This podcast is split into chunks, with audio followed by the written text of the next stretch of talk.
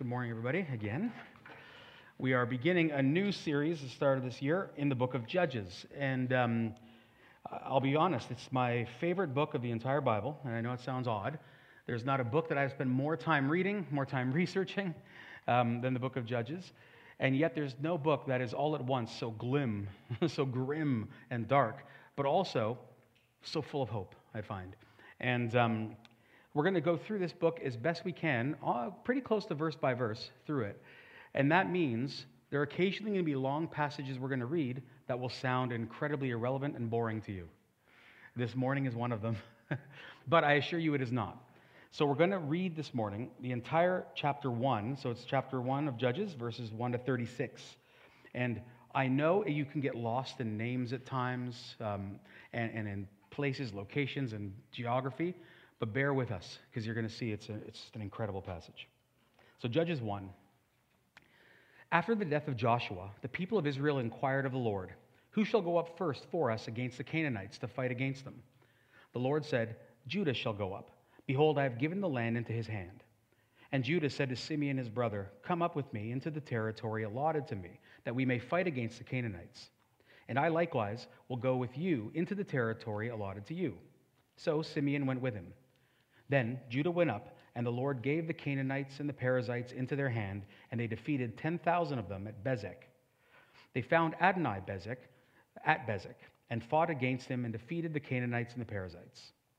Adonai Bezek fled, but they pursued him and caught him and cut off his thumbs and his big toes. And Adonai Bezek said, Seventy kings, with their thumbs and their big toes cut off, used to pick scraps under my table.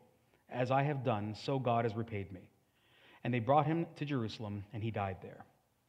And the men of Judah fought against Jerusalem and captured it, and struck it with the edge of the sword, and set fire to, on the city, set the city on fire. Sorry.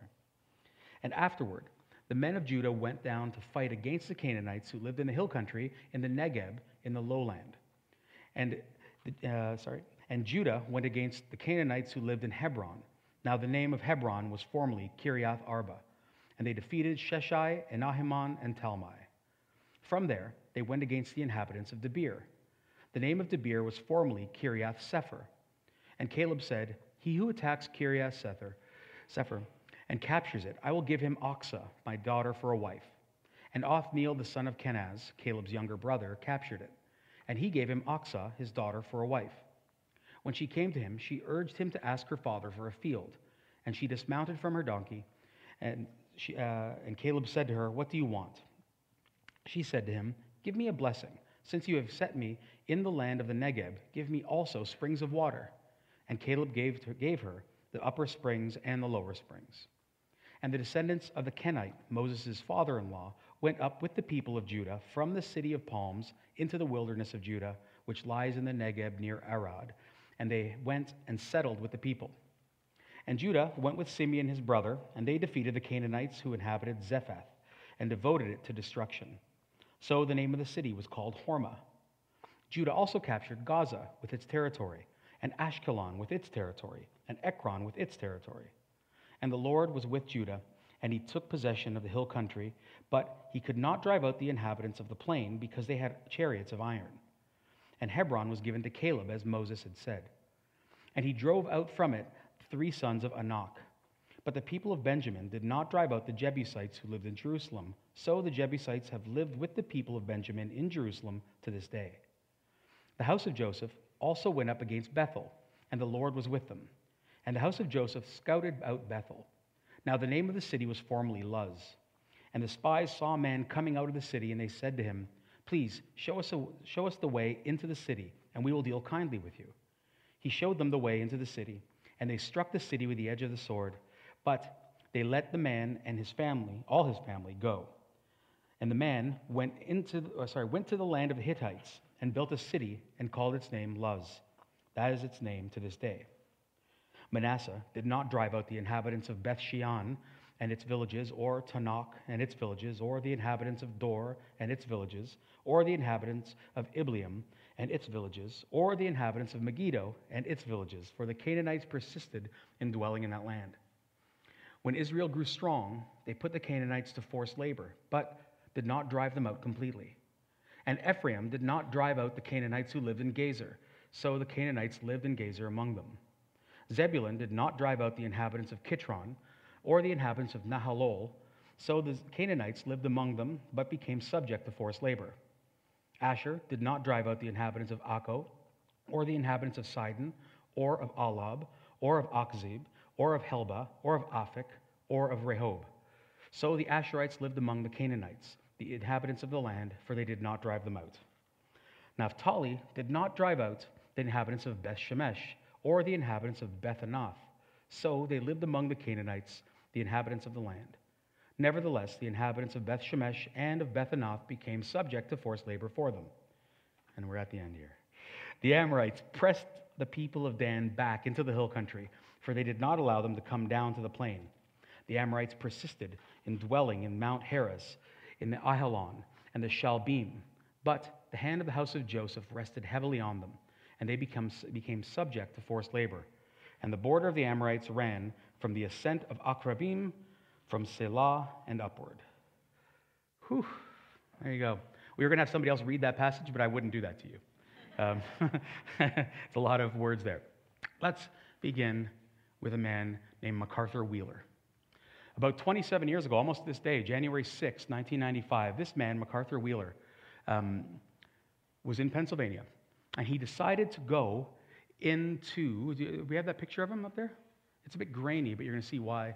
It's a security camera. That's why it's so grainy. He decides to go into a bank in Pennsylvania and rob it. And it goes so well that he goes into another bank down in a different town and robs it. And although he wore no disguise of any type, when the police eventually come to pick him up, because it's pretty easy, because he just walks up there with no disguise, he was shocked. He was surprised. And all he kept saying to the police was, But I wore the juice.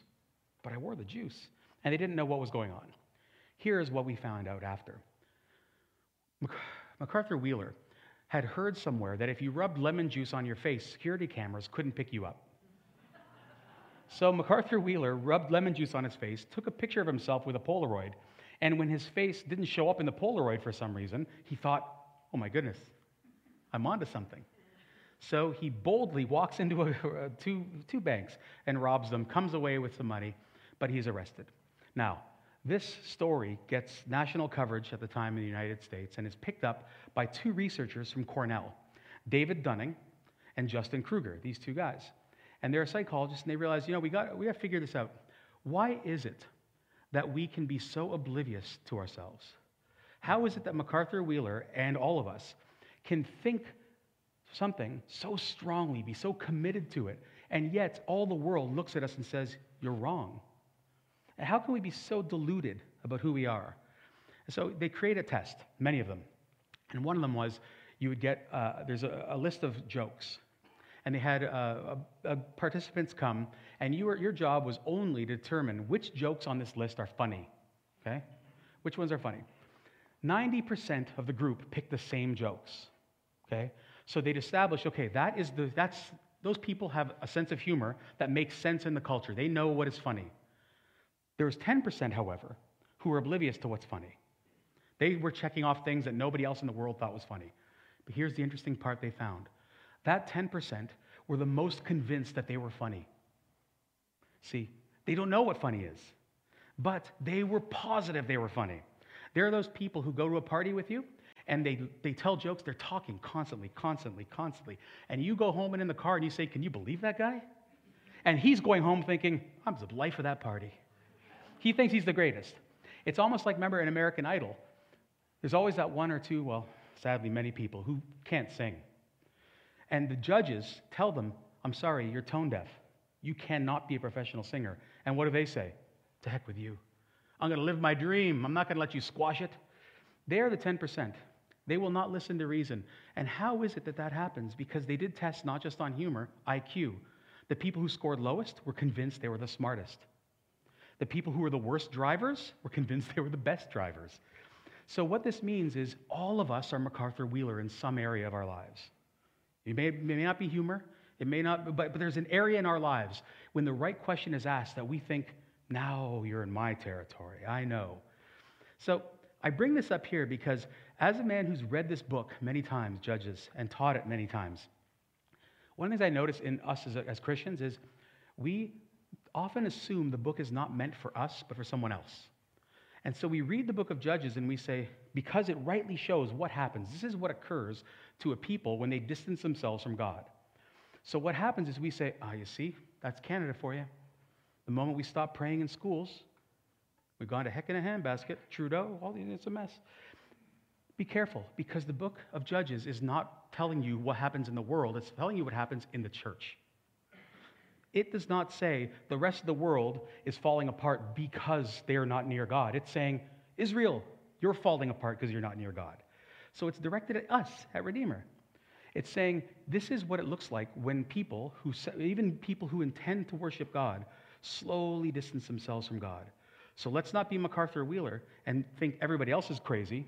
Instead, let's look and say, what is God saying to us, to the church at this point in time? And when you and and this is important as well because the world is telling you the opposite. The world will say, You're not the problem, it's the world. It's not what you think about yourself, it's the judges on American Idol. They're the problem. They're, and that's not the case. Judges is unrelenting in pointing a finger at humanity and saying, You have forsaken God. And that can be very difficult, but there's also incredible hope.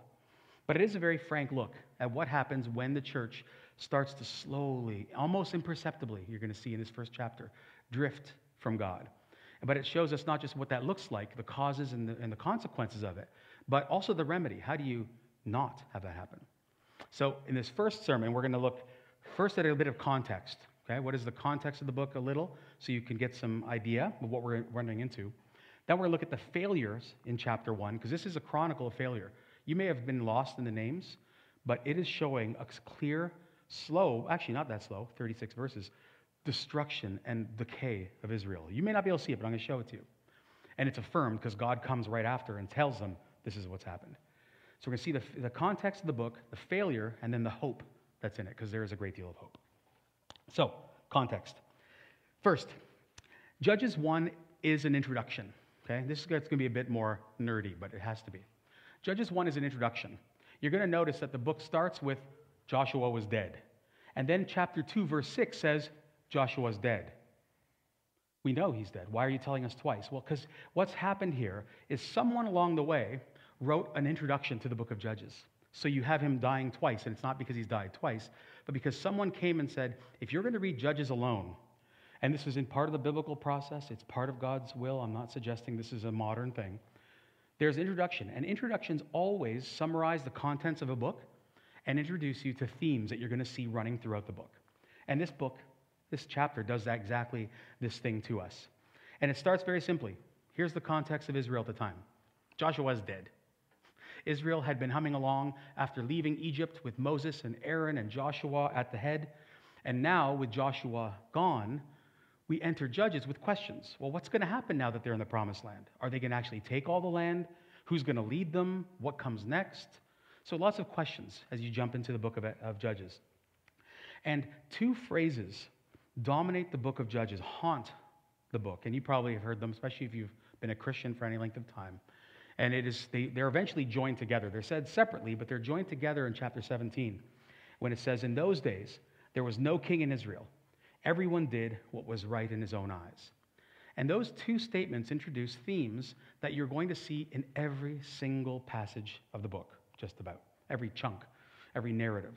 And the first one, there's no king in Israel, is telling you something uh, important. There's no leadership. At this point in Israel's history, they're going from being a people who were a tribal confederation, right? Tribes that were confederated. They were gathered and united around one leader and one place of worship. Moses, Aaron, Joshua. That's our leader. We're separate tribes gathered around them, him, and this one cultic place of worship. That's what we gather around. As you enter into the book of Judges, you see that tribal confederation collapse. They no longer have a Joshua. They stop worshiping together because they don't have a Joshua. And now you begin to see the identity of each tribe fragment and divide. And what the book of Judges is pointing us to is the coming of the king. A monarchy is coming. Remember Samuel uh, in the book of Samuel. A monarchy is coming, and it'll help unite the people again not just under David, but under this greater David, this Messiah. So there's a leadership vacuum. That's the first problem in Judges. The second thing is that, as you've all heard before, they are doing everything, whatever is right in their own eyes. Now, this is a common one, but let me introduce you to this idea um, by talking about a, a very staunch but helpful atheist named Friedrich Nietzsche. If you know your German philosophers, look at that mustache. That's a man's mustache there. That's a soup strainer. That's like Lanny McDonald. Sorry, if you know hockey. So, Friedrich Nietzsche, not a Christian by any stretch, not a friend of Christianity. He's the one who quipped this, this very famous line of God is dead in the 19th century. When he did it, you have to understand, he was not saying it triumphantly. Although he was no friend of Christianity, he wasn't rejoicing that God was dead. He was saying, Boy, we're in trouble if there's no God. And he, best place if you don't want to read a lot of philosophy, is read a one or two page paper, it's not long, by him. It's called The Parable of the Madman. It's a parable. And in it, it's a madman who runs into the market with a lantern and he starts yelling that God is dead. Here is what Nietzsche wrote Whither is God? he cried. I will tell you, we have killed him, you and I. All of us are his murderers. But how did we do this? How could we drink up the sea?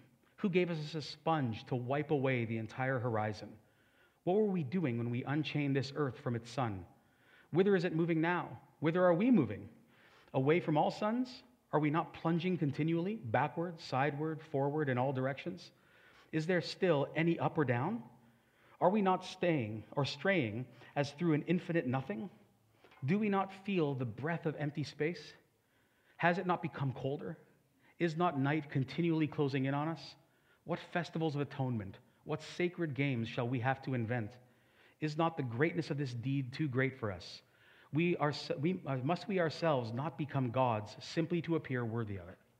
Now, lots going on there, but his most poignant line this is that one who gave us a sponge to wipe away the horizon. If you've ever been at sea and you're on the ocean, you'll notice something. The only way you can tell what is up or down is the horizon. It's otherwise what differentiates between water and sky. So there's a horizon. So he is saying, God is that horizon. You and I have known forever what is right and wrong, good, evil, up and down, because there's a God. But if you and I take a sponge and wipe away that horizon and we remove God from the equation, where, how do we know what's good and bad? How do you know if abortion is good or bad? How do you know if murder? How do you know if Putin is doing the right or the wrong thing?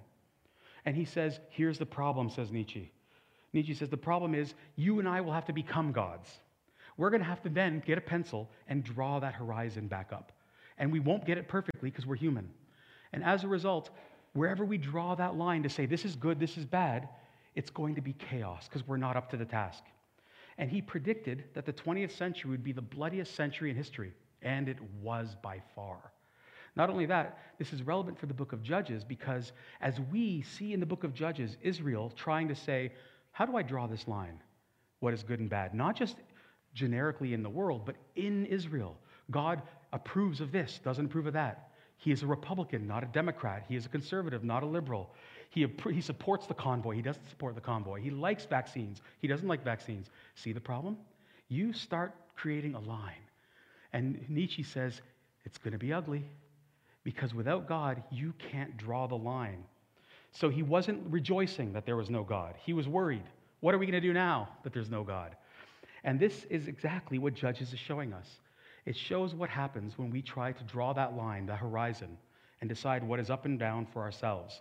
And the result is first moral and faith decay, and eventually it falls into anarchy. By the time we get to chapter 21 of this book, it's going to be so miserable that you're going to be wondering how the heck is the gospel even visible in this book? And yet, it's part of Scripture, and Christ is dripping in pages and in the verses of it. So, these two points there's no king, and everybody's doing what they want. This dominates the book. By the way, in the book of Judges, if you count up all the di- people who die, 250,000 people die in the book of Judges. Very dark, very dark. Very, uh, it's unrelenting. And then we move now, if that's the context of the book, let's look at this chapter specifically, because you're probably wondering, okay, now this chapter is pretty boring. What is, what's, what's going on? So understand this. In the book of Judges, you're going to find almost no commentary. The author gives you fact after fact after fact. This is what happened. A woman later on is going to be raped to death and then dismembered, and her body parts sent to each of the tribes. And you're going to be thinking, what the heck is going on? Why isn't God speaking? Why isn't the narrator saying this is bad? Why is he just presenting the facts? Because we're very used to, in the Bible, God showing up and saying bad or good. Or we're used to other stories where the narrator makes it so obvious that bad is bad and good is good. So when there's dead silence, often in the book of Judges, Christians get nervous. Because what does it mean, for instance, when we get to Samson, when God tells Samson to break a law that God gave him? We're going to get there. What kind of what you stand now at that moment in the presence of a God who is sovereign and holy, and we don't know what to do. Where it's, it's, it's nerve wracking at times. How do we reconcile a God who doesn't step in when Jephthah sacrifices his daughter to God? So Christians are nervous about it. Skeptics use the book of Judges as a reason to either not believe or to shoot, to shoot arrows from the outside and say, see, if your God was good, why, where is he? Show up. Where is this God? So it's a very difficult book in that regard because it does force you to think and wrestle.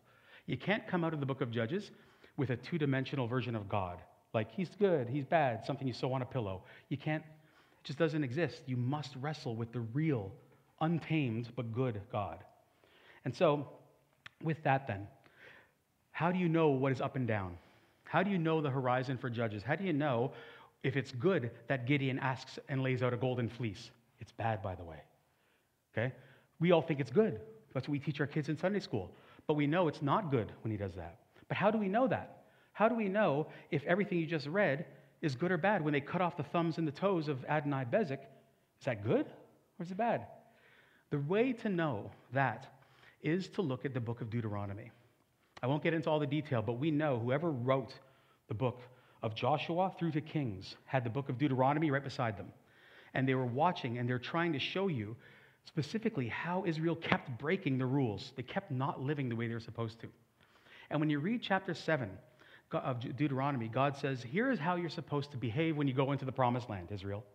When you go into this land, and I'll just paraphrase it, we won't go into all, you, you could read it, but I encourage you to. He says, Three things you must do when you enter the land of Canaan and it becomes yours. First, you must show it absolutely no mercy. No mercy. Kill everything. We'll get there. Okay? First thing. Second one, make no covenants with anybody when you go into the land. Third one, don't marry them. So, those three things are basically the only commands he gives when you're entering Canaan. I'm going to give you this land, you go in, you kill them all, make no covenants, and don't marry them. If we know that that is what is expected, that becomes your horizon as you read the book of Judges. Start looking and seeing are they, beha- are they doing these things? And if you apply this to chapter one, you're going to realize oh my goodness, they're always, always, constantly not doing what God says. So let's walk through the chapter one very quickly. And I'm going to show you how it's a slow but gradual fall into chaos. So it begins Joshua is dead. Israel comes before God, which is good, and they say, Who's going to lead us? Who should go first? It is interesting that God doesn't declare one leader. There's no man to replace Moses, Aaron, or Joshua. It's just a tribe.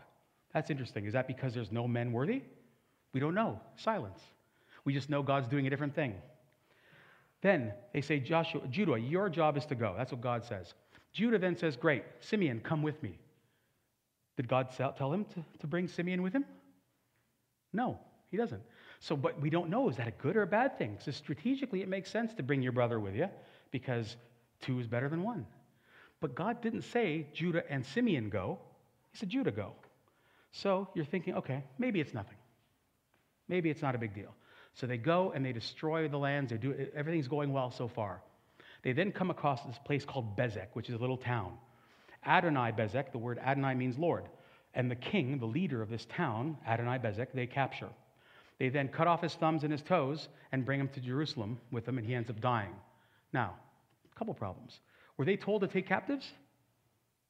No, don't take captives. But they do take a captive. Not only that, they mutilate him the way Canaanites mutilate people. See, when God says you're going to take the land, one of the things he does all through Deuteronomy he says, You are to go and wage war, but not like the world wages war. The world goes in and dominates and rapes and pillages and takes everything. You're, you are there as an instrument of judgment. You do not wage war like the world. So when we hear that Judah goes in, takes a captive, and then mutilates him like a Canaanite does, they're showing a subtle preference for Canaanite culture. I'm going to wage war like the world. Is that on purpose? We're not told if it's good or bad. But again, do you see? He's just a little slight disobedience. And watch how it now begins to ramp up. From there, they then, we then are told the Kenites, who are Moses' father in law's people, Jethro, are then brought in as they were promised, and they now get to settle in Canaan, in Canaan with Israel. They're not Jews. So we're left to wonder you're not supposed to bring non Jews in. So is that, a, is that a good or a bad thing? Okay, we don't know yet. But then more happens. We're then told that they don't wipe out the people of Arad, but they settle among them. So do you see what's happened? Now, Judah and Israel is not able to push everybody out. Instead, they settle among the people there. Then we read finally that they can't drive out a certain group of people because they have iron chariots, which would have been like nuclear weapons. Because this is a time when the Bronze age, age is turning to the Iron Age. So iron would have been pretty powerful. So when we, we think, okay, well, they couldn't do it. But there's a problem. God is with them, so how do they lose?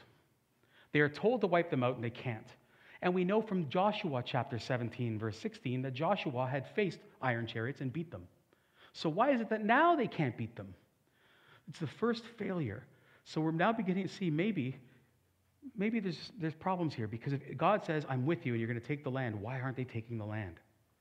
But now, after Judah's top part is done, the first 20 verses, everything begins to really accelerate in the decline. Now, watch. First, Benjamin goes to Jerusalem to fight, but he can't. Although we were just told that Judah had crushed Jerusalem, Benjamin goes in and can't settle it. They have to cohabitate with the Jebusites, so they're also failing. Joseph, the tribes of Joseph, which are Manasseh and Ephraim, they go to Bethel, and they are told, The Lord is with you, take the, the city. And then we're told, rather than jump in and take the city, first they scout out the city, and then they make a pact with somebody in the city to give them inside information. Were they told to make covenants with people? No. But they do. And not only do they make a covenant, but then that person they made a covenant with goes and plants a Canaanite city. So now, rather than pushing Canaanite influence and culture away from Israel, they're allowing it to coexist and create a franchise there. So you're seeing there's a, this disobedience, bit by bit by bit. Then, far from being the swarm of locusts, remember, uh, in Joshua, people are terrified of Israel. Guys are coming in, they're crushing everybody. But now people hear of Israel and think, oh, well, they're just going to be a minority among us. And they end up cohabitating. Then in verse 30 and 31, you see a very subtle but important shift in what the writer is doing. So we'll put it up on the screen. In verse 30, it says, The Canaanites lived among them, meaning the Canaanites are the minority living amongst Israel as they come in. The very next verse says, The Asherites, who are Israelites, lived among the Canaanites. See what happens? Now, far from dominating the area, the Jews are moving in, and now they're forced to be the minority living in a little ghetto amongst the Canaanites. See how the tides have shifted? Far from the great optimism of verse 1, let's go get them, now it's shifting. And the book ends, or the chapter ends, with the tribe of Dan not only not taking the land they're supposed to take, but they're driven back, it says, into the hill country. They can't come to their land. And the entire chapter ends, again, it sounds subtle, but it's not, with these words. Um, and the border of the Amorites ran from the ascent of Akrabim, from Sela and upward. The chronicle that was supposed to show the triumph of Israel ends with a chronicle of the Amorite territories, not Israelite territories. Have you seen what's happened?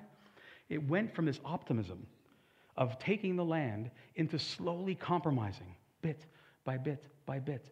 And I know this is what, and we know this is exactly what we should see here because right after chapter 2, in the first verses of chapter 2, God shows up and he hammers Israel. You have not obeyed me. And now, as a result, I'm going to leave this land. I'm going to leave the people in the land, and they're going to be a thorn in your side because you have not obeyed. And what you're seeing in chapter 1 is the slow but, but clear compromise that don't feel like compromises, but they are subtle, but they're constantly happening because there is no such thing as a non spiritual decision. I said this to somebody once, and they said, That's not true. I, I had a grapefruit for breakfast. It's not spiritual. I said, Hold on. What you decide to put in your mouth determines, is determined by what you think the human body is. If you think the body is a temple, you're not going to drink syrup for breakfast. You're going to eat well. Make no mistake, every decision you make has spiritual consequences. Israel was not being careful. They were not carrying out what you call herem. Old Testament, the word herem is that word for kill everything, devoted to destruction.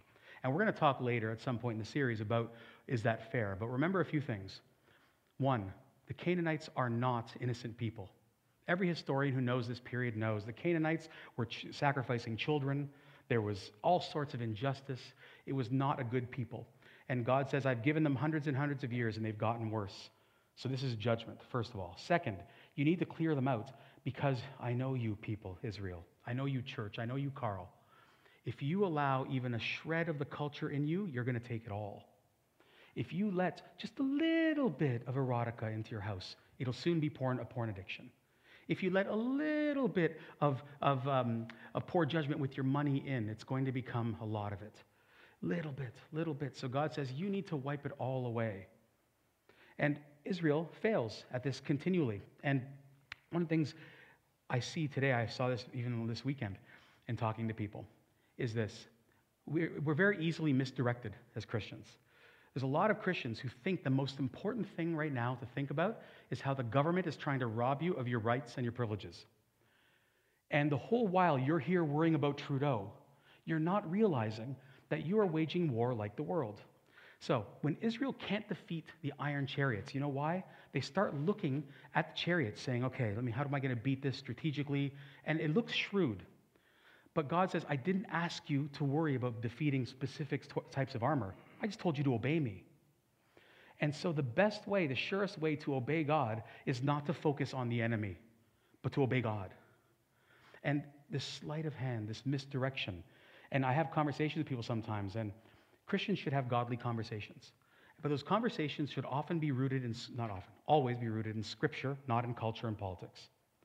If you want to talk about how the government is falling apart, show me in Scripture how you're supposed to interact with them. Don't tell me you have to take on the way the world fights. Go on social media and hammer Justin Trudeau. Have a, a nice Trudeau flag that says F Trudeau on your car. That's not, that's not a biblical way of interacting. And see the subtle misdirection. The whole while you're worrying about big persecution and you're not realizing the erosion of your faith is drip, drip, dripping away, just as it does for Israel. I worry about that for myself constantly. I remember being at, in Prince Edward Island years ago. I spoke at a, con- I was at a conference there.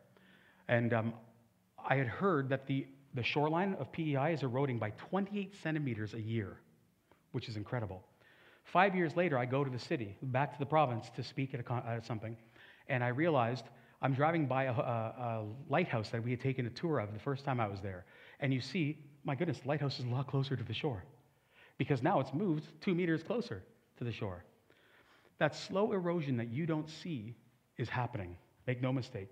And I'll close this second point before we get to the last one with, once again, C.S. Lewis. In the Screwtape Letters, he um, has a, a senior demon speaking to his nephew, saying, This is how you want to pervert a man away from Christ. And here's what he says You will say that these are very small sins, and doubtless, like all young tempters, you're anxious to be able to report spectacular wickedness. But do remember, the only thing that matters is the extent to which you separate the man from the enemy, God. It does not matter how small the sins are, provided their cumulative effect is to edge the man away from the light and out into the nothing.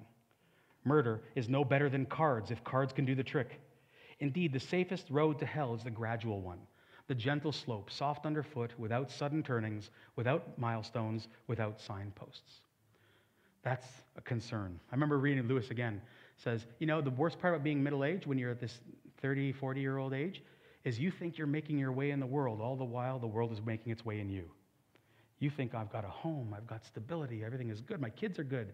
And the whole time, your perspective is being changed. So now what matters to you is having a home and having good kids. And it's dangerous. And Judges shows us this slow decay of faith. Now, hope. Let's get to some hope. Because there is hope. So, how do you do it? What is the answer? How do you stop this decay? How do you stop it? Um, and the answer is spiritual herem. The holy war that God is expecting Israel to carry out on individuals in the Old Testament is no longer valid. We're, not, we're no longer called to go out and murder people. Uh, thank goodness. We're not called to run out to the next mosque or the gym and start hammering people. But what we are called to do is to carry out spiritual herem that is just as ruthless. When in Matthew 5, uh, Uh, Jesus says, if your hand causes you to sin, cut it off. That doesn't mean cut off your hand literally. What he's saying is you must deal so drastically with sin in your life that it's like cutting off a vital part of you if it means safety and, and preservation within Christ. That we have to be super ruthless in our lives in that regard. But how do you do it? And as I said, the irony is you don't focus on the chariots.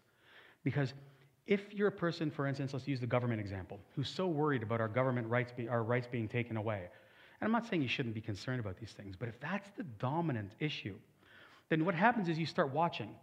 And when you see they are attacking you through social media and through the media and through propaganda, what do you then want to do? Attack them with the same tools they're using. And so we end up with Christians who think it's good to do these things. And as a result, the enemy has won. Look at them. Look how easy it is to draw them off. Instead, what you do is, as I said this to you before, when I was at TD Bank as a kid, well, teenager, I was a teller. And I was so excited when they were going to teach us about counterfeit money.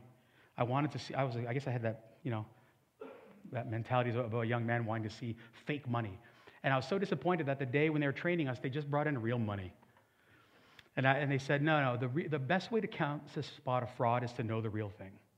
Don't worry. Stop focusing on what the fake looks like. If you know what the authentic money looks like, you'll smell the fraud no matter what form it comes in. That's brilliant.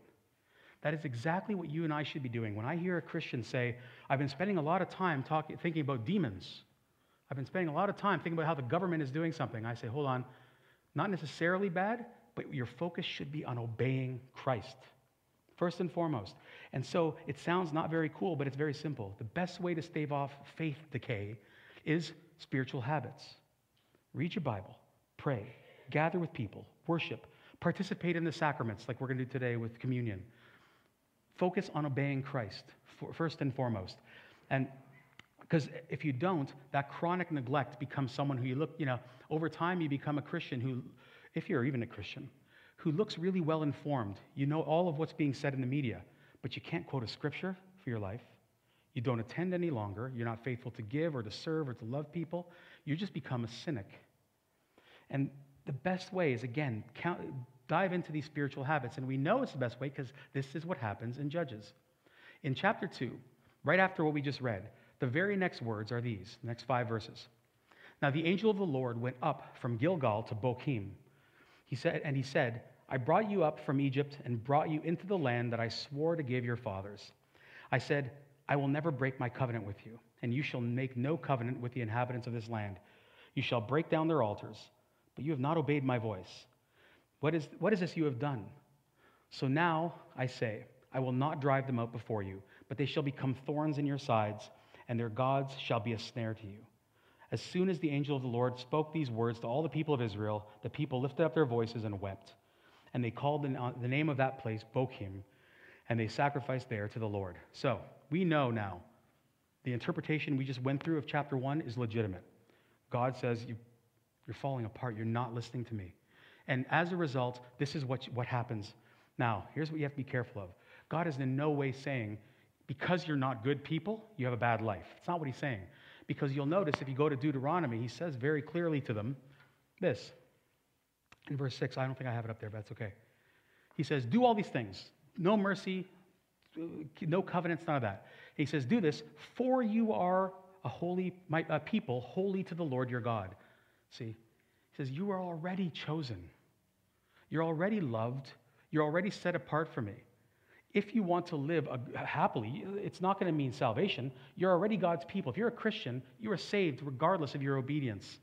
The problem is, of course, are you sure you're even saved if you're not obedient? That's the question we have to ask. And he's saying it's not a, the motive then. The reason you can avoid the decay, the reason you can seek God instead of the media and all these things is because of what he says in that passage. When at the start of chapter 2, when he says, The angel of the Lord went up from Gilgal to Bochim. Do you understand what's happening here? The angel of the Lord is often, is literally God. Okay, you'll see that when we get to Gideon. Why is it that God is said to be in Gilgal and then he moves to Bochim? Is God like in a car? Isn't he everywhere? Like, why is it that we have this specific stage direction that God goes from one city to another? It can't be accidental. Why not just say he showed up, he met them at, at Bochim? The reason is when you understand Gilgal. If you go back to Joshua chapter 5, Gilgal is the place where God met them and said, and I, I think I have it up there, today I have rolled away the, re- the reproach of Egypt from you. So what's happening there is this God is saying, You're a people who were in Egypt, and you had two problems, two shames that I have to roll away from you. The first one is social. Being a slave in the ancient world was a social, you're a pariah. It was miserable, you were shamed in the culture. I've rolled away that shame, but also you have the legal shame. You're sinners. And the shame that you should have for disobeying the God who loves you and chose you has been rolled away from you. So when Israel hears that God was in Gilgal and is now in Bochim, they know what that means. He has come from a place where He has forgiven us. And that means there's hope for forgiveness now, if we'll repent. And you and I, as Christians, when we read it, when you hear that something has been rolled away, what do you think? Stone. The stone that is put in front of the tomb that keeps you locked in death has been rolled away. And so, when you and I cannot live up to the standard God has made for us, none of us have, none of us do. When that happens, we look at the stone that has been removed for us. And that gives us motivation and the power. The motivation, because then we say, I can obey God without having the anxiety of thinking if I don't obey Him perfectly, if I haven't given enough, if I haven't served enough, if I haven't read enough Bible, then I'm not saved. That anxiety is gone because now you're not reading it to be saved because you can't read enough to be saved. You're reading it because you love Him. And then it adds the power because he says, and I'm sending my spirit. And the Holy Spirit comes into every believer and says, I'm helping you here. There's a way out. You don't need to follow this. And so we have the motive to follow God and obey, and the power to do it. And it's all written in small letters here. And you have to be able to see this. If you're not a student of the Old of the New Testament, you're not going to smell Christ in the Old. But you can see these little Easter eggs, if you want to call it that, littered throughout Scripture. And so the answer is very simple dead things decay, living things don't. If you're alive, you don't decay. We have Christ in us. If you're a Christian, the answer when we have sinned is repent, not to be saved, but to mend the fractured relationship with God because we have wronged a God who deserves much, much better, infinitely better. So we repent, and then we try to do better, we obey. If you're a skeptic, the answer is still the same. You've sinned. The answer is to repent because this God is always willing. There's no sin that you could have committed that he will not forgive. That's what Gilgal shows. That's what the book of Judges shows. That's what the cross shows. So even now, repent and believe.